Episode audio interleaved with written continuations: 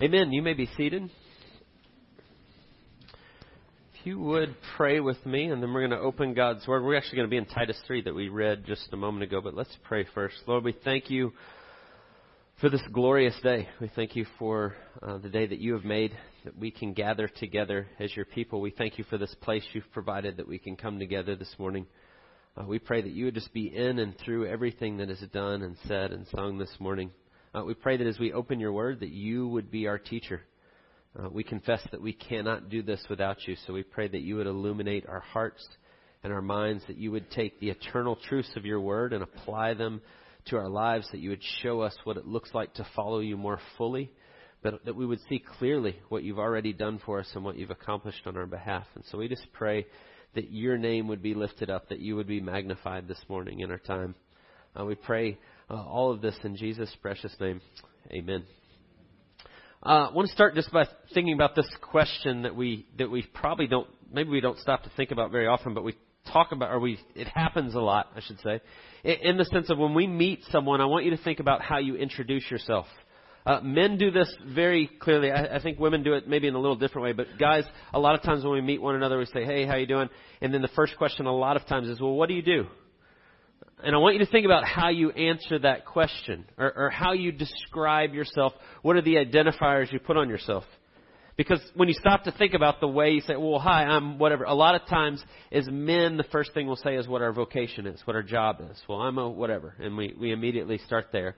Or, or maybe some other way in which you describe yourself. I just want you to think for a second what that would be when you meet somebody, what would you say? Or somebody says, uh, my brother likes to say, I was with him this week, Jeremiah likes to say, well, tell me about yourself. Instead of, what do you do? That's what he asked. And so it kind of open ended to let people say, so how would you answer that question? What would you say? What we answer in that tells us a little bit about kind of what's going on in our heart, the things that we see as our primary identifier or identity in our life. We say those things. And so I just want you to think about how you would answer that. And then here's the question I want to ask. Would any of you have answered that question with you're missionary? I'm just curious. You don't have to raise your hand. You don't have to say anything. I just want you to think about, is that ever part of what you would say? Or do any of you answer that question with, well, I'm a church planter? I'm looking to plant churches, and that's, that's what I would see my calling is, and that's what I'm seeking to do. Or that's one of your primary identifiers. Or, or just even maybe as a Christian, Hopefully that would work its way in there at some point or how we would identify. And I want you just to think about that a little bit because what we're going to do this morning is we're going to talk a little bit as we've just finished Acts. You see in your bulletin, it's just entitled this morning Acts 29 and churches that plant churches. Uh, if you want to open your Bible, you can go to Acts 29. Yeah, there, there's no Acts 29. I, I actually talk to people different at different times and say, well, they'll ask, tell me about your church. And say, well, we're a part of Acts 29. It's a church planting network. And about half the time people say, well, what does Acts 29 say? And I go, oh, I'm glad you asked. Right? It's actually not in the Bible. The idea where the name comes from, the reason it's called Acts 29, the reason we say that is that what we've just seen in the book of Acts is the spread of the gospel to all nations. We said at the very beginning, if you've been with us for eight months, we went through Acts. Acts 1 8 talks about, you know, waiting to be clothed with the power of the Holy Spirit, and then you'll be my witnesses to Jerusalem and Judea and Samaria and to the ends of the earth. And we said that was kind of uh, the outline of the book of Acts. They start in Jerusalem, they wait for the Holy Spirit, and then it spreads out and it goes. And as we finished last week, if you were with us in Acts 28, Paul has made his way to Rome. And it says he's there and he's freely presenting the gospel and people are coming to him, and that's how it ends. And so Acts 29 came out of this idea of saying that we are now living Acts 29. We are the church that is still going out, still called to make disciples who make disciples, still proclaiming the gospel, still called to go to the ends of the earth and, and proclaim the good news of Jesus to everyone everywhere. And so we are living Acts 29. And so when people say, well, what does Acts 29 say? Go, well, we're living it. we we are Acts 29. We as the church, remember the church is people, it's you, it's people who have come to faith in Jesus are called to make disciples who make disciples, and so we're to be going out and doing that. And so when I ask the question, do you think of yourself or do you ever identify that way as a missionary or a church planter? I think that's very biblical. We're called to make disciples who make disciples. The church is made up of disciples of Jesus. And as there's healthy multiplication happening, new churches are forming, believers are gathering together, it's going out. And so we're part of that, whether you think of that as your primary vocation, and it may not be, but we all are part of that in some way or another. We're sent with this message, the good news of what God has done, and we're sent to see disciples made or churches, new churches forming. And so we want to be a church that plants churches. And that's what Acts 29 is. Acts 29 is a network of churches that sees that as together we want to be churches that partner together to plant healthy churches and continue to plant healthy churches because that's what God's called us to do. And so I want us to think about this idea a little bit. I'm going to talk a little bit about just Acts 29 and why we're part of it, kind of how and why we became part of it. That'll just be a real short part of what we're talking about. But then what I want us to think about this morning is kind of the core beliefs that Acts 29 holds that we hold as a church, which goes to kind of the why we've decided to partner with Acts 29. But then I want us to really think about why church planting is so important. Why that should be something that we as a church say, yes, we're about church planting. We want to be church planters and we want to be missionaries and we want to be sent. And part of that's because we're living Acts 29. And we should see what we're doing right now and what God's doing in our midst as a continuation of the book of Acts. That God is still working. And He's still planting new churches. And He's still spreading the gospel to the ends of the earth. And we're called to do that until He returns. So let's just think about this big picture together for just a second. If you're not aware, uh, we do this in our new member class. We do it at different times. Maybe you've heard this recently if you went through a new member class or not. But how and why we became uh, connected with Acts 29. And so the history of this church is this is a non-denominational church that goes back quite a ways. Of being, we're almost to our 25th year. It was planted as a non-denominational church. And so when I started as pastor, one of the things that I asked and the elders agreed with was let's pursue a greater affiliation than just ourselves. Nothing wrong with being a non-denominational church. Nothing wrong with being an autonomous non-denominational church but we wanted to be part of a greater uh, organization. And so Acts 29 kind of fit that bill. We've got uh, churches that are, are holding to the things that we hold most dear. We align with them doctrinally. We believe in this wanting to see healthy churches planted, seeing the gospel go out, making disciples. All of those things are, are important to the organization of Acts 29. And so we decided to go through that process about, it's been about five years ago. And so we went through an assessment process. Acts 29 is usually assessing and, and, coming alongside new church plants. And so we were a little different as an existing church that wanted to see churches planted. And so we decided to go through that. And then we became part of Acts 29 after that. And then we've, we've uh, those of you that know Chris Fogelsong, I'll talk about him in a minute that was here. He's gone on to plant another church. And so we've already helped to establish one church plant, and we want to see many more doing that. So that's kind of why we linked up with Acts 29. Not only that, it gives us an affiliation with churches that are like minded, that hold to the same things we do doctrinally. Uh, the core values that we have align very much with Acts 29. And so it gives Luke and I and our elders just an immediate connection with some churches in the area. Uh, I think there's about 25 Acts 29 churches in Georgia. And so we've got these connections with these other churches that are almost right in line with everything in the way that we're seeking to do it and the, the way we see those things. And so it's great for us in that way. Acts 29 has grown to be about 650 churches throughout uh, the whole world. It's not just an American thing. It started in Washington, but it's since grown uh, to great numbers in that way. But what it's done is it's just given us uh, that greater affiliation with some churches outside of just ourselves. Uh, when we're not sure how to plant a church or what the next step is, we're always thinking that way. But as we give money towards Acts 29, that's going to help church plant. So it's a way for us to be financially invested in wanting to see churches planted. So that's just a real brief overview of how how and why we decided to get connected with Acts 29. But what I really want us to do is spend our time in the Word of thinking about the core values that it has that we share with Acts 29. And so we're going to look at that passage in Titus. If you want to turn there with me in Titus chapter 3. Again, I think it was, it was uh, I already forgot. 647 and then 580 if you have one of the, one of the books that's, that's the solid color, but we'll come back to that in just a second in Titus 3. But when we think about the, the core values of Acts 29, the first one and the most important that we absolutely share, if you go to our website, it says it right on the front thing, is this idea of being, of a gospel centrality of all things. Right? That's the number one kind of core thing that Acts 29 holds that we hold as well as a church. We want to be gospel centered in everything. And, and, what we mean by that is, is, we have to think about what the gospel is. Uh, the gospel is the good news of what God has done for us in Jesus. That despite the fact that we have rebelled against God, for all have sinned and fallen short of the glory of God, we've turned our back on Him.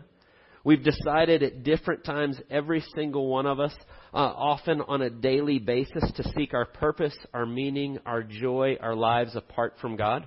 That's what the original sin was. God says, trust me. And Adam and Eve say, no, I think we can do this on our own. And we do the same thing every day. We decide that we can uh, find happiness or joy outside of our relationship with God, and we go and look for it in all these different ways, but we can never find it. We will never find what we were created for and made for apart from God. And so every single one of us has sinned and turned away from God. And so God enters into time and space into G- in Jesus, in the person of Jesus as God becomes flesh, what we're about to celebrate in the Advent season coming up. And He comes, and God doesn't come to just show us a way. Right? This is where Christianity verges from everything else. He doesn't come and say, here's some things you can follow and some things you can do, and if you do them well, you can earn your way back into God's good graces, because that would not be good news. That would be a burden that none of us could withstand or ever accomplish. But the good news is that God has come to do what we haven't done.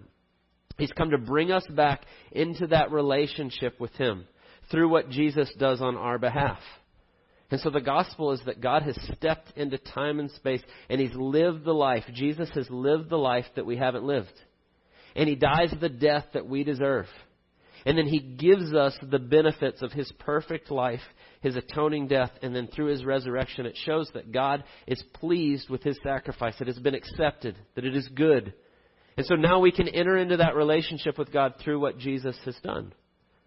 And the good news is God has done every bit of it.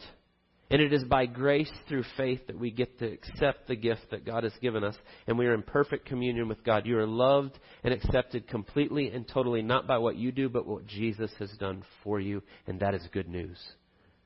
That's the gospel. That He's going to renew not just us as He's remaking us from one degree of glory to another as the Holy Spirit comes into our life, which is Titus 3 says, by the washing of the renewal of the Holy Spirit, He's remaking us. But He's going to redeem all of creation. All of it is going to be set right. And so when we proclaim the gospel and we come back to that, what we say and what we believe, what Acts 29 holds to and what we hold to as a church is that the gospel has to be the very center of everything that we are and that we do. If we get this wrong, we don't proclaim Jesus. We don't magnify who God is. In fact, we do the very opposite if we get the gospel wrong. And so, gospel centrality in everything is of the utmost importance. If, if we of a church decide to adopt that this is what a good Christian does, and this is what it looks like, and this is how God is pleased with you, and we preach that, and we teach, here's the rules and the regulations, and here's what you do for God to be pleased with you, that does not magnify the person and work of Jesus and what He's done. It makes it all about you trying to attain something that you can never attain, which is not good news but it also leads to a legalism and a burden and a weight that you can never attain or do.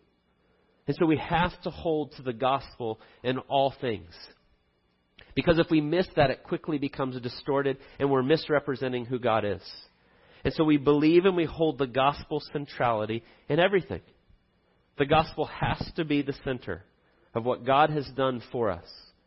But then the second marker, or the second kind of heading over it that Acts 29 holds that we agree with, is that we want to be growing in holiness and humility.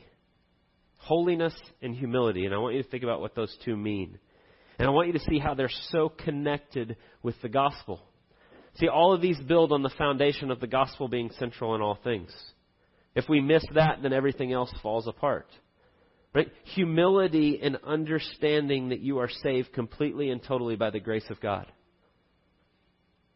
God didn't choose you. You didn't come to faith. You didn't suddenly open your eyes and see who Jesus is because you're a pretty good person.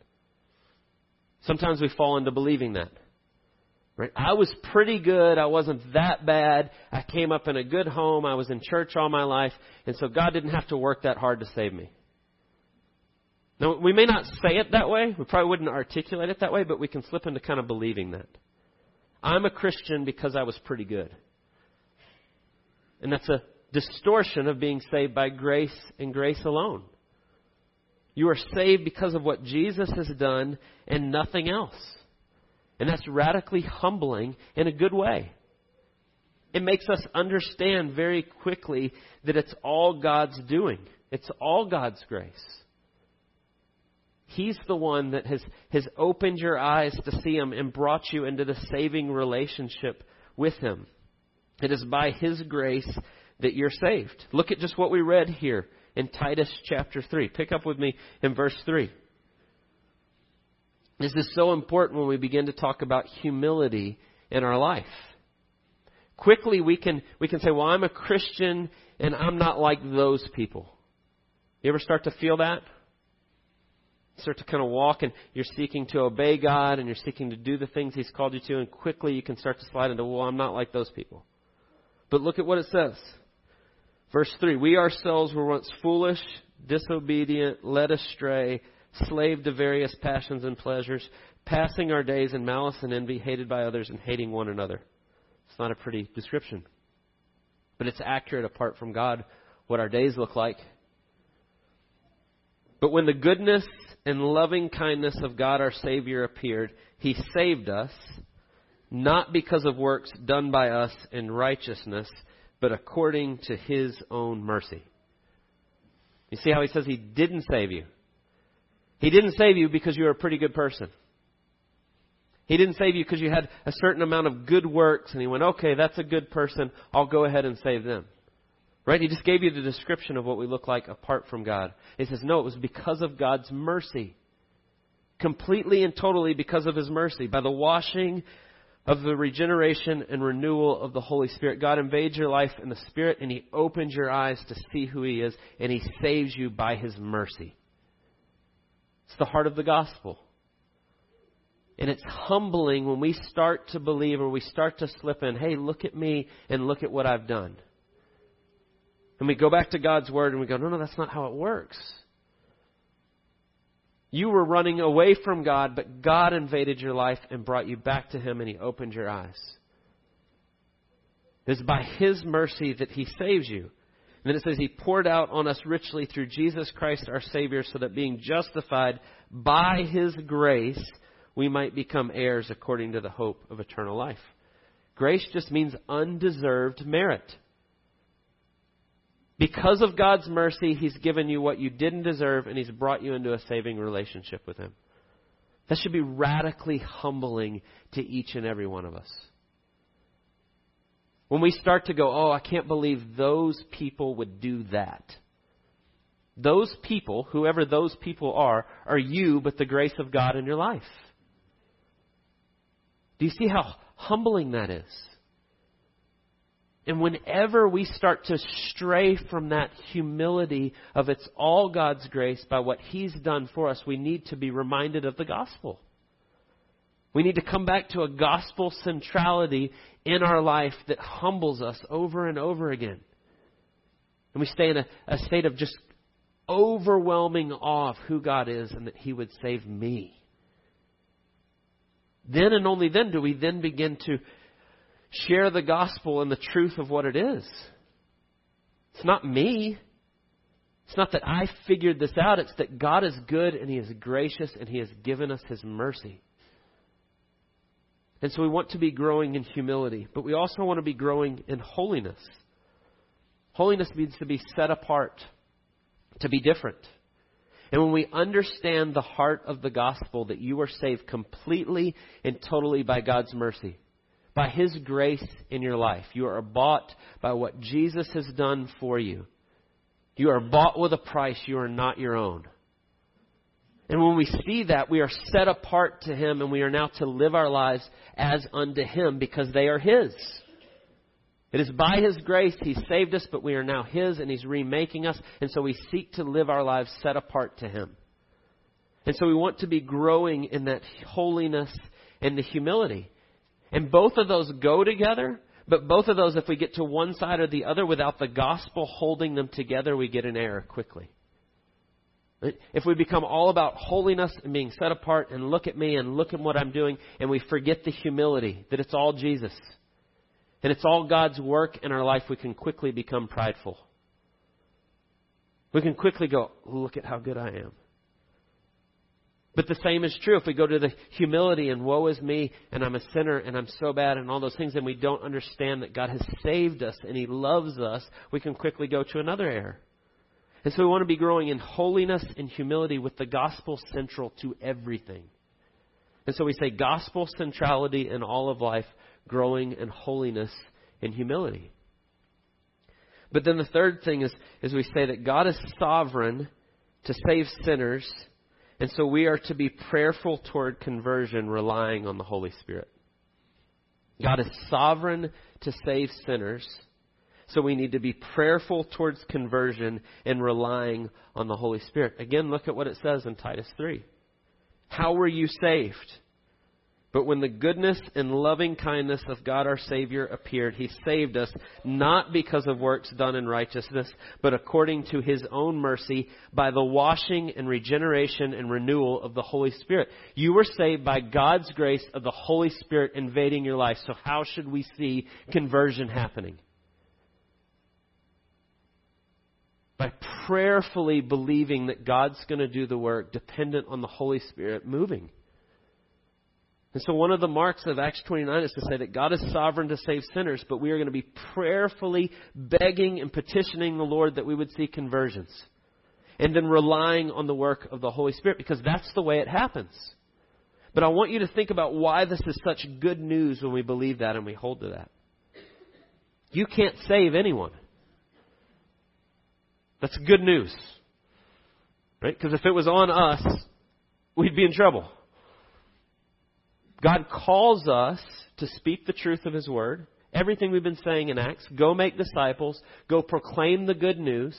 Uh, Paul will say in, in Romans 10, faith comes through hearing and hearing through the word of Christ. And so as we proclaim God's word, people come to faith. And we are called to be part of that. And we are called to do that with our lives and our words. And we're to speak the truth of who God is, but knowing all along that God is sovereign. And He is the one that saves people. And the Holy Spirit moves and opens their eyes, and God does the work. Do you see why that's such good news? One, it means no one is beyond God's reach. I mean, look at the description there in Titus 3. We were once foolish, disobedient, led astray, slaves to various passions and pleasures, malice, envy, hatred. He gives a pretty awful descriptor there. But that's the people that Paul was dealing with on the island of Crete, where this church is, where he writes to Titus. That's what they were like. And they got saved. And he tells you exactly how they got saved because God's grace invaded their lives and the Spirit opened their eyes to see who Jesus was. And so when we hold to that God is sovereign to save sinners, no one you know, no matter how far they seem to be away, is beyond God's reach but know that you can't do it. You can't make them believe. There's no magic order of words that you can muster up in yourself, or I have the greatest apologetic, and now I'm going to argue them into faith. It doesn't work that way. The Holy Spirit has to move in their lives to open their eyes to see it. So that means we should be prayerful towards conversion. We beg the Lord that we would see Him open people's eyes for them to come to faith. But it also should be greatly encouraging that no matter who you're praying for, they're not beyond God's reach. And so we continue to trust Him and we continue to seek that we would see many conversions.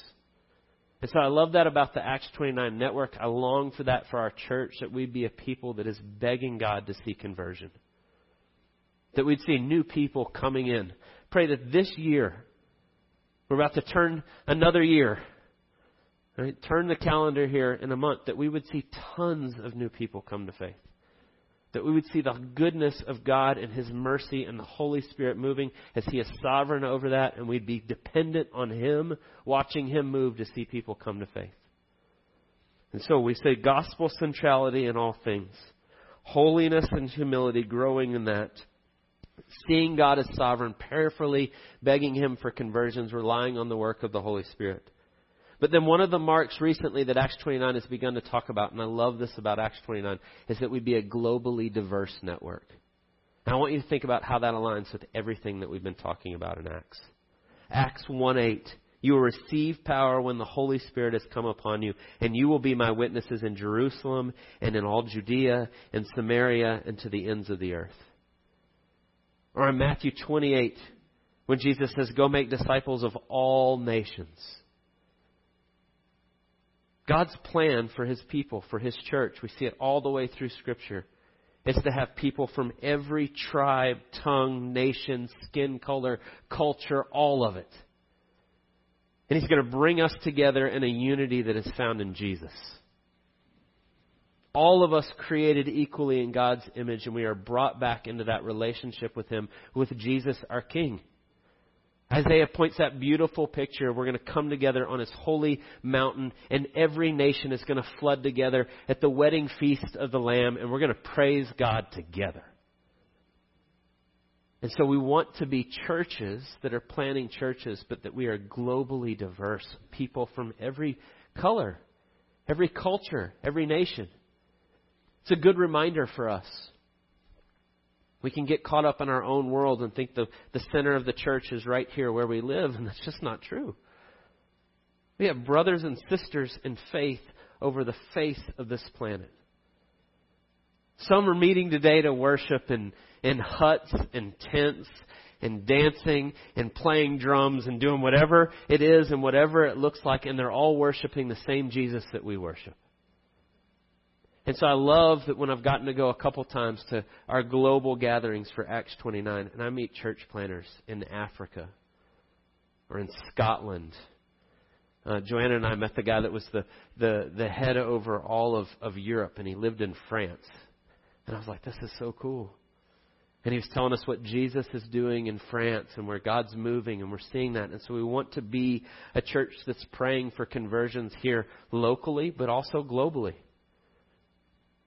seeing God move and bringing together His unity in the church. And so we're called to be that globally diverse because that's God's plan. And we're going to see the fulfillment when Jesus returns of every tribe, tongue, and nation coming together. And so we want to be gospel central in everything, growing in holiness and humility, praying for conversions, trusting God to do that work, globally diverse. But then uh, this is where I want us to end and just think practically together Acts 29 believes, and we believe as a church, that the local church is the primary missionary strategy that God has devised. That He brings people in, making disciples who make disciples through the local church, and we are called to plant churches that plant churches. To be growing and making disciples, healthy discipleship is healthy multiplication. Disciples make disciples. And if we are the church, God invades our life in the Holy Spirit. He brings us into the saving relationship. We are the church. As people are being discipled and coming to faith, and we're seeing conversions and they're growing, new churches are going to be planted. And that should be an aspiration that we have. And we should be seeking to do that. And I want to give you just a couple practical ways to think about that. Sometimes when we talk about planting churches, I say this in our new member class. Some of you have been here for a long time, so maybe you haven't been in the new member class. Some of you are members before I was here, so I'm pretty sure you weren't in the new member class with me. But in our new member class, we talk about the idea of wanting to see churches planted, healthy multiplication, rather than the, the desire to see this one local body grow to be a giant church. We want to see lots and lots of churches planted. About four years ago, Chris Fogelsong left here to go plant in Jasper. And one of the questions I had, and it was a good question, this is a good thing, people would come and ask me, why are you letting him leave? And it was from a good heart. It was from a place of, we love Chris, and we love Claire, and we loved his family. And people go, why are you letting him leave? And we had about 10 people that were coming regularly and worshiping with us that lived over in the Jasper area and they were going to leave and go with them. And it was like, well, wait a second. We're losing some members, and we're losing uh, an associate pastor and his family, and they've done all these things. Why would we do that? To think of the church as a family, a healthy family raises up children, and then they move out. And they go out and they begin to be productive members of society, and then they have their own families, and healthy multiplication occurs. And so, what I've seen God do in Chris going to plant a church is there's now a vibrant, gospel centered church that's growing in holiness and humility and trusting God for, for uh, conversions and all the things that we're talking about in Jasper now that wasn't there before. And God is drawing people to Himself through that body. And He's raising up new leaders in that body. There's new elders and new people that weren't or may not have been in the way that they are if that church had never been planted. But Chris and Claire saw a need and God called them to it and they were obedient to do it, and that is a good thing. Sometimes we go, but we'll miss them. Yeah, we'll miss them. But you know what? Jesus is worth it. That healthy multiplication would occur and we would continue to push out to make disciples that make disciples, to plant churches that plant churches. That's a good thing. Mark Manning, that was here uh, right before Chris or overlapped with Chris, left this church to go full time with Campus Crusade. Went, That's a good thing. He wanted to go and minister to college students and care for them. And you go, that's an awesome thing that God's doing that. And we want to continue to see that happening. We want to plant churches that plant churches. And so sometimes when that comes up, people think you're crazy when you tell them that. Well, we'd rather plant a lot of churches than just have one big one. They go, what? Well, there's a lot of practical reasons why, if you've never thought about that. But it's actually very, one, I think it's God's plan that you see in Acts. Paul goes from town to town. He, he preaches the gospel. People come to faith. He encourages them. He builds them up. He helps put elders in place, and he moves on. He does it again. And then they do the same thing. We've seen overlapping, those circles kind of going out in Acts over and over. It's the way God does it. Healthy multiplication occurring. But maybe you haven't thought about it before. When Chris and Claire left, it left a void here. Claire did a ton of stuff with our children's ministry. Chris was involved in this church in all sorts of ways. And as soon as they left, guess what happened? Other people stepped up and started to fill those voids. New people started to step into leadership roles that weren't before. And then they went off and they started to bring new people up that helped to be leaders in that church. And so God uses that as, as healthy multiplication occurs. It presents new opportunities for other people to step up into that. But there's also a lot of research that says we will reach more people with more healthy churches than one or two really big ones. If you've ever considered this before. But there's a bunch of research that would say this, which is real interesting. Instead of just continuing to try to strengthen a few churches, what the statistics say is if you have a church for every 10,000 people, about 1% of the population will be connected to that church. Right? So one church for every 10,000 people, about 1% will be connected to that church. If you have a church for every 1,000 people, about 20% of the population will be connected to a church. If you have a church for every 500 people, it's over 40% that will now be connected to those churches. So I want you to think about what that means. The more healthy gospel central churches we have, the more people we will reach. And there's a lot of practical reasons for that. Uh, we helped to plant a church here that was meeting in our building for a while. Those of you that remember TJ Stewart and his church, they're actually down the road just a little ways in North Forsyth now. But TJ's reaching a group of people that we wouldn't reach. He's holding to the gospel, and we are absolutely with him on the central things that we hold to. But their church may look a little different than our church, and they're reaching different people, and that is a good thing. Our goal is not uh, some competition, but it's to see that God would be glorified in all of those. And we want to see healthy churches planted. When that happens, I want you to think about this. The more we plant churches and new churches come up, there's more opportunities for leadership. There's more opportunities for people to grow into that. And it kind of shrinks the opportunity to just sneak in the back and not be part. We were not made to be consumers, we were made to be disciples. And so as we plant churches, we see more people growing into those roles, and we see more people being reached through it. And I think the reason is real simple it's because the way God designed it. And so we want to be a church that continues to plant churches. And so as we end, I just want you to think about this. We talk here about missional community groups, being part of a smaller group of people that meets together during the week. We want to be on mission together to our neighborhoods, our friends, inviting people into that. Prayerfully considering that we'd see conversions even through our smaller missional community groups, inviting people into that. But I would encourage you, invite you, one, to get involved, to get plugged in in that way. It's a great way to be involved in the church. But then I would ask that you would begin to pray which of our missional community groups are going to be a church one day of their own. I actually want to see that happen. I want to see our missional community groups multiply to the place that we go, you know what? These three groups all meet up the road. There's no reason for them to come down here. Let's start a church right there. And that God would raise up leaders into those smaller churches and then we would begin to plant new churches. That's our vision here. We want to see many churches planted out of Church of the Apostles so that we could reach more people for the glory of God as we seek to make disciples who make disciples. And so I would ask you to pray. How are you a church planter?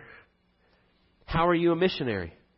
How is God going to use you in that? Doesn't mean you're going to be the one who goes and is the pastor of a church and planning, but maybe you'll be part of a core team that goes and does that. Or, or maybe you are the one that's going to be the church planter or the pastor in one of those. And would you pray and ask that if that's what God has for you, that He would show you that?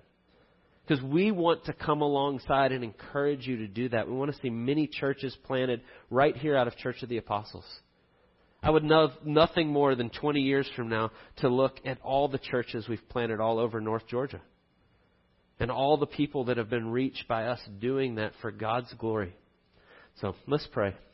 God, we thank you for the glorious good news of the gospel, that we have much uh, to be thankful for.